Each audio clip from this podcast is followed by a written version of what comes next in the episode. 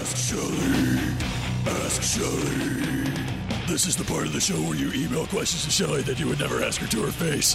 All right, so let's ask Shelley. Although I always jokingly say some people do ask me these questions to my face, so feel free to. If you see me somewhere and you think of a good Ask Shelley question, sometimes my sister randomly texts me just random questions that she thinks of. That's what Ask Shelley is about. It's the weird questions that you think of that need weird answers. Shelley at FM99.com is the email. You can get me on Facebook. Look for Shelley FM99 and Shelley Slayer. I will start with an email that I got from Steve, who has no last name, or at least one that he does not want mentioned. It says, but seriously, and the butt is like B U T T, but seriously, what is the best way to get your money's worth when buying toilet paper? What's the best deal without getting the dangerous one ply stuff? People need to know I am 40 and living on my own for the first time. Well, okay, I looked this up. USA Today had a review of several different brands, and their top pick, I can tell you, they picked Charmin Ultra Soft. They said that the double ply roll from Charmin combines solid durability with unparalleled comfort.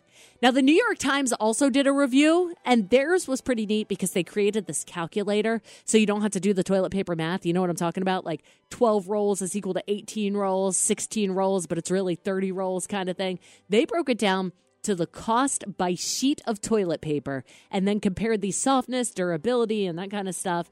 And they came up with Charmin Ultra Strong. They said one of the plushest of the toilet papers we tested, the strong, soft, low lint Charmin Ultra Strong, left all the other traditional toilet papers dot dot dot behind because they were making a butt joke there.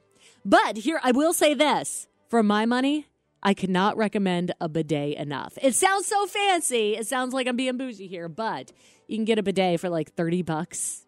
It doesn't have to be some fancy one, just one that sprays the water out and it will save you in the end. The rear end, actually. So there you go. There's my answer. This one comes to us from Jen. I was listening to a commercial for it doesn't matter what it was for, but the announcer said the word halitosis. And I realized that halitosis is a really mean word for someone who has halitosis. You've got that whole ha part that just makes you breathe out all that nasty air. I was wondering why we call it halitosis. Signed Jen. When she said she was listening to a commercial for something, it did spark a memory of me the time I was visiting grandpa in an older care facility not too long ago. And as we were leaving, an older guy was sitting out front in a wheelchair. He had his phone up as loud as possible. I think he was listening through a speaker. He was listening to some beautiful Christian choir music, but it was clearly on YouTube. And it cut to a commercial real quick. You know how YouTube always does that? It just cuts in with like random commercials out of nowhere. And super loud, right as me and my kids were walking by him, his phone blared out Get an erection in under 15 seconds with this technique. And I had to try to not laugh until we got around the corner. And I also hope that my kids didn't ask me what that was about. Now, I don't think that's a commercial Jen was listening to here, but I do have her halitosis answer. It comes from the Latin word halitus, which means breath, and the Greek osis, which is pathological process to describe a condition that meant that means an unpleasant odor from the mouth, bad breath. So there you go. It's Latin and Greek. And then finally, very fitting, why do we eat pumpkin pie on Thanksgiving?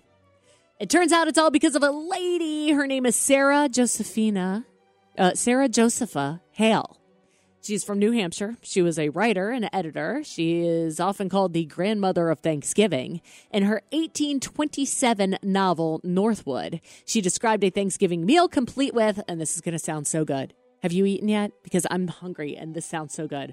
Fried chicken floating in gravy, broiled ham, wheat bread, cranberry sauce. I could take or leave that part, and pumpkin pie.